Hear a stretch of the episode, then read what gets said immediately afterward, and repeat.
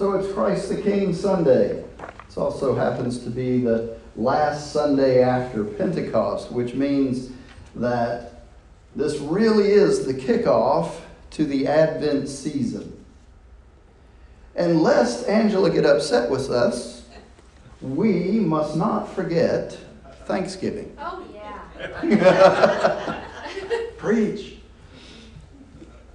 It's true, though. We, we tend to bypass Thanksgiving and get right to the Christmas season out there in the cultural world, out there in the secular world. Christmas, uh, the season of Christmas, um, we like to hurry up and get to it, and then lo and behold, it's all over, and we look back at it and we wonder what all the fuss was about.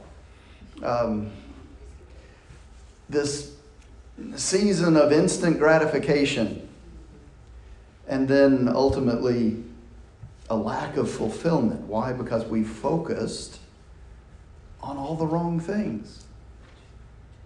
We forgot to pause and be thankful for what God has done. And the, the most significant thing that God has done for us is He has given us the gift of salvation through His Son, Jesus Christ. And so it behooves us, I think, to stop just for a little while and be thankful. Now, depending on your circumstances, you might be thinking, as we do every year around this time, what have I really got to be thankful for? If you've endured COVID, if you've endured this season of COVID since, well, the beginning of 2020, it has been the predominant name that is on the hearts and minds of the entire world. Think about that for a moment. The world that God created, the world that Jesus saved, and all we can think about is this disease called COVID. So, depending on where you are, who you are, what your life experience has been, not just these past two years, but in general, depending on what kind of order or disorder you find yourself in today, uh, the tone in which you ask yourself the question, What have I got to be thankful for? that may vary from person to person. Because if life is good and circumstances are in your favor, you may have a lot to be thankful for. You might look around at everything that you are blessed with, if we can use that vernacular, and say, I'm very thankful for all that I have. On the other hand, if your life has been tumultuous, if it's been chaotic, if you've suffered through illness or the illness of a loved one, if, if things have not gone your way recently, if your life in general has not been one of favor, then you might address that whole issue of thankfulness with a completely different tone. You might be thinking, What on God's green earth have I to be thankful it's been a hard road. And things have not gone my way. You might be thinking it some, sometimes comes down to circumstances. See, in the natural world, it sometimes comes down to circumstances, and our circumstances tend to dictate the tone in which we express or fail to express this thing called faith, uh, thankfulness. I think that perspective generally holds true until we get our minds wrapped around just what exactly should we be thankful for.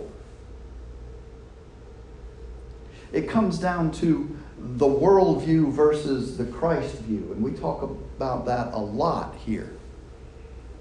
See, in our scripture selections for today, we see King David in 2 Samuel. He's declaring that he is, in fact, king of Israel, not by his own merit, not because he's one heck of a guy and God picked him because he was so righteous. No, he's there by the sovereign grace and authority of the one true God. And he declares that everything that he's ever written, every psalm he's ever written, every song he's ever put to music, all of his accomplishments as king were made possible by the inspiration and favor of the real sovereign, the Lord of all. And he declares that the king, any king who rules righteously, has to be following the one true God. Because righteousness comes from the one true God. And that king who rules righteously, his kingdom is light and life. That's the Christ view.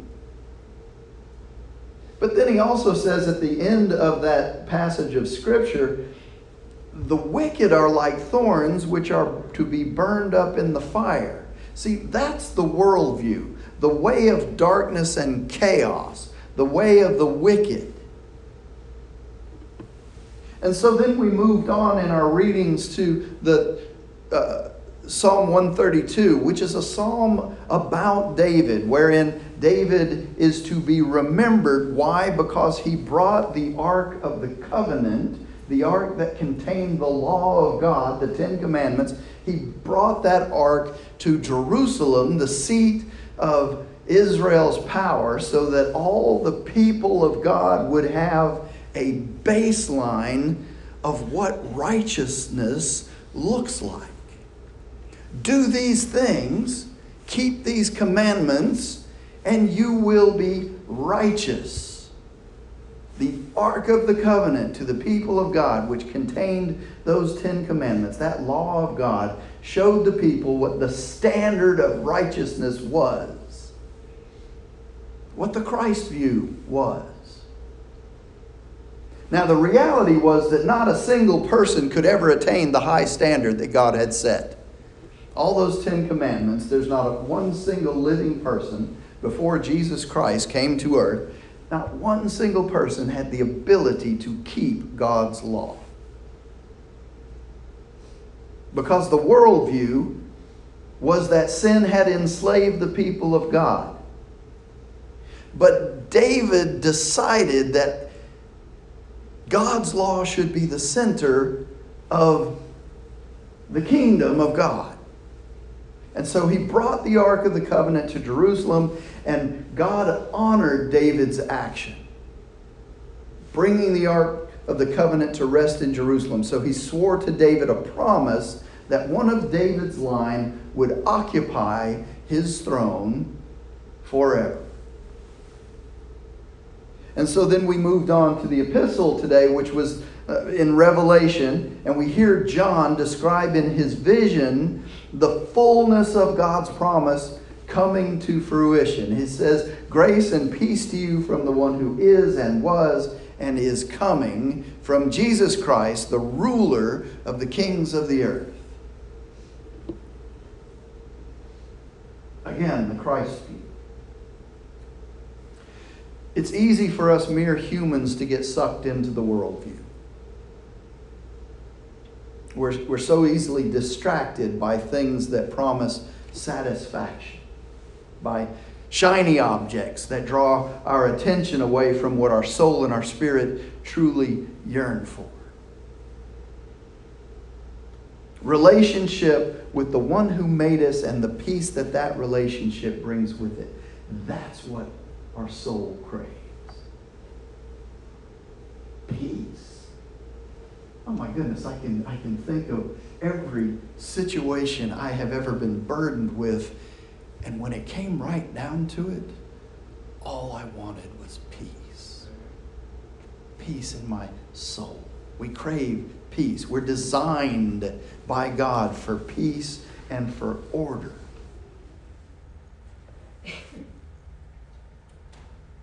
Now, it occurs to me that there are those out there who are not in relationship with Christ,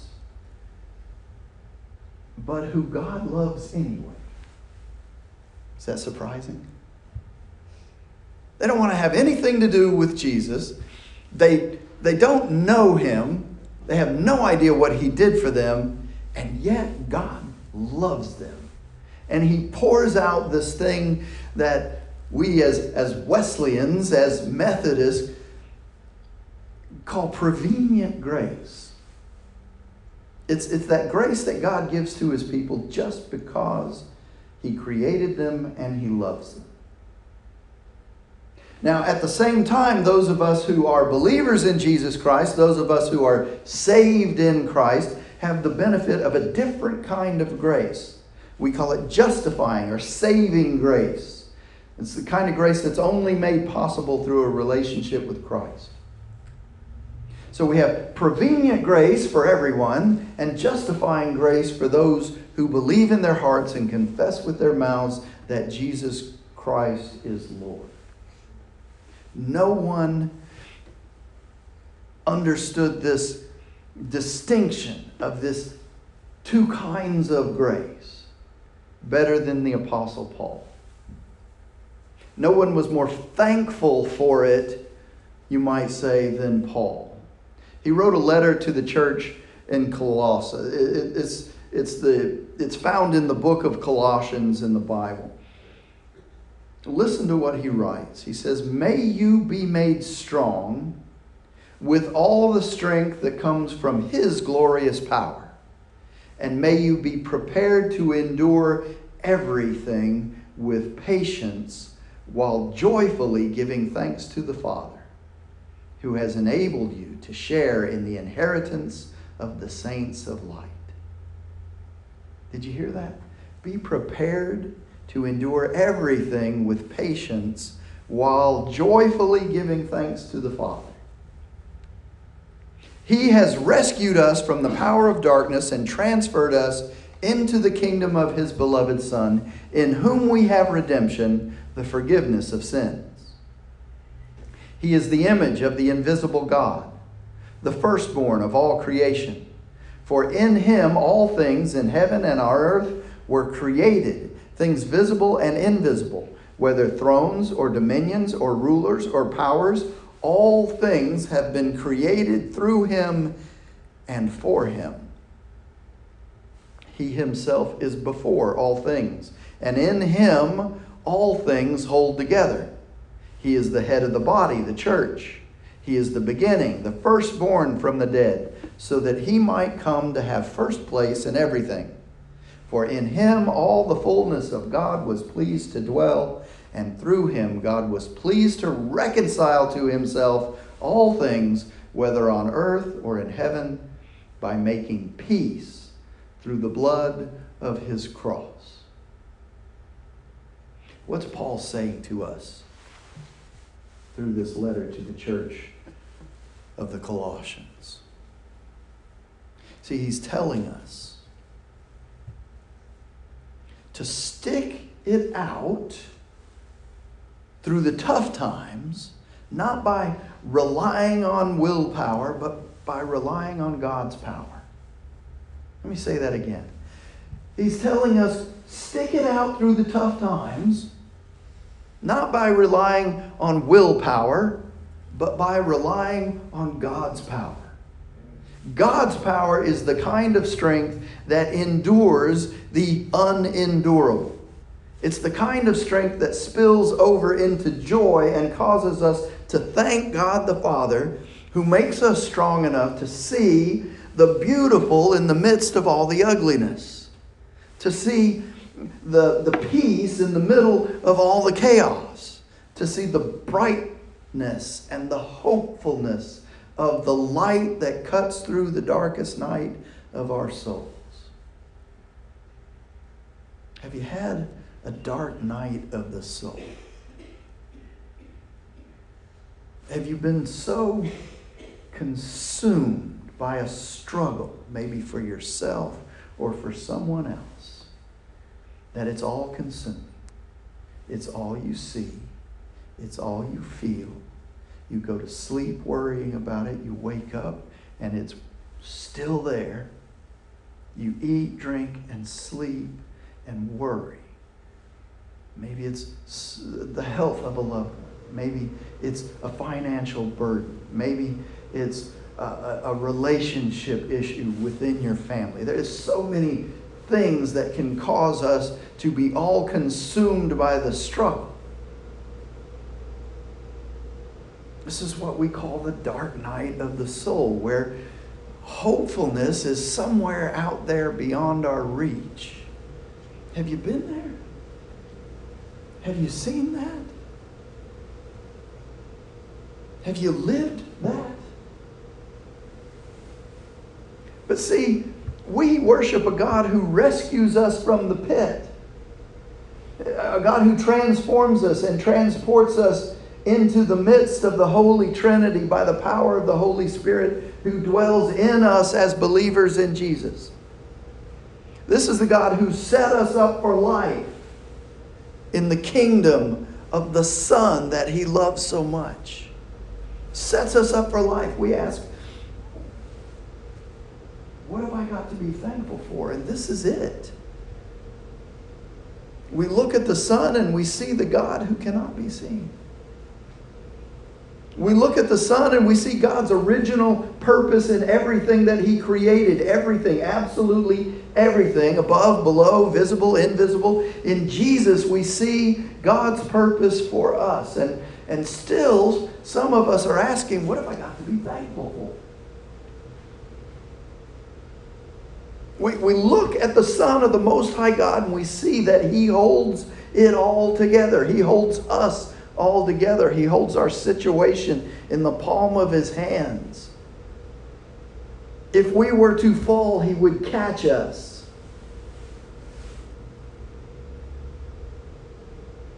The Son of the Most High God. He was supreme in the beginning, He will be supreme in the end. From beginning to end, is there he, he's there above everyone and everything. He's so big that he towers above my struggles. He's so big that he towers above my circumstances. Whatever they may be, he's bigger than they are. That's the God who we worship. He's bigger than all the broken and dislocated pieces of the universe, including the broken pieces of your life. He fixes things. He fixes things. He fixes people. He fixes relationships. He fixes circumstances. He fixes things. All things get properly fixed and put back together in perfect, vibrant harmony, all because of his death, his poured out blood, pouring down from the cross, covering our transgressions and giving us new life because of his victory over death. See, through him, we share in the resurrection. And even then, some of us have the audacity to ask, What have I got to be thankful for? This Thanksgiving, there are people out there who are saved by the grace of God, who go to church every Sunday, who go to Bible study, and they ask, What have I got to be thankful for? This to me, and I'm just. Uh, just this is just an opinion, mind you, but I think the reason that all of the world, including Christians, go straight from all Hallows Eve to Christmas and bypass this season of Thanksgiving because they truly don't grasp what it is they have to be thankful for. They see their circumstances, they see their struggles, they see all the things going on in their life that cause disorder and chaos and they don't see that if they would unburden themselves to the God that created them, and accept that Jesus Christ came to redeem them from all of that. That there is joy to be had. There is cause for thanksgiving. What is thanksgiving? What is true thanksgiving? It's, it's understanding, first of all, that your circumstances don't define your worth.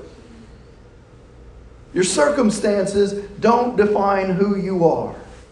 They don't define your place in God's kingdom, and they certainly don't define your ability to be joyful.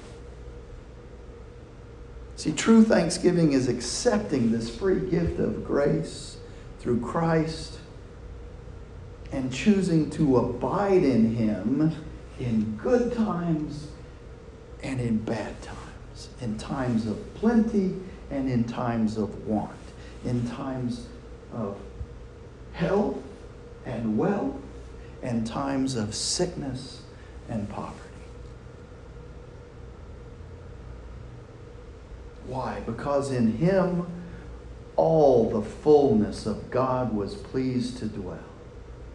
And through Him, God was pleased to reconcile to Himself all things, whether on heaven or on earth, by making peace through the blood of His cross.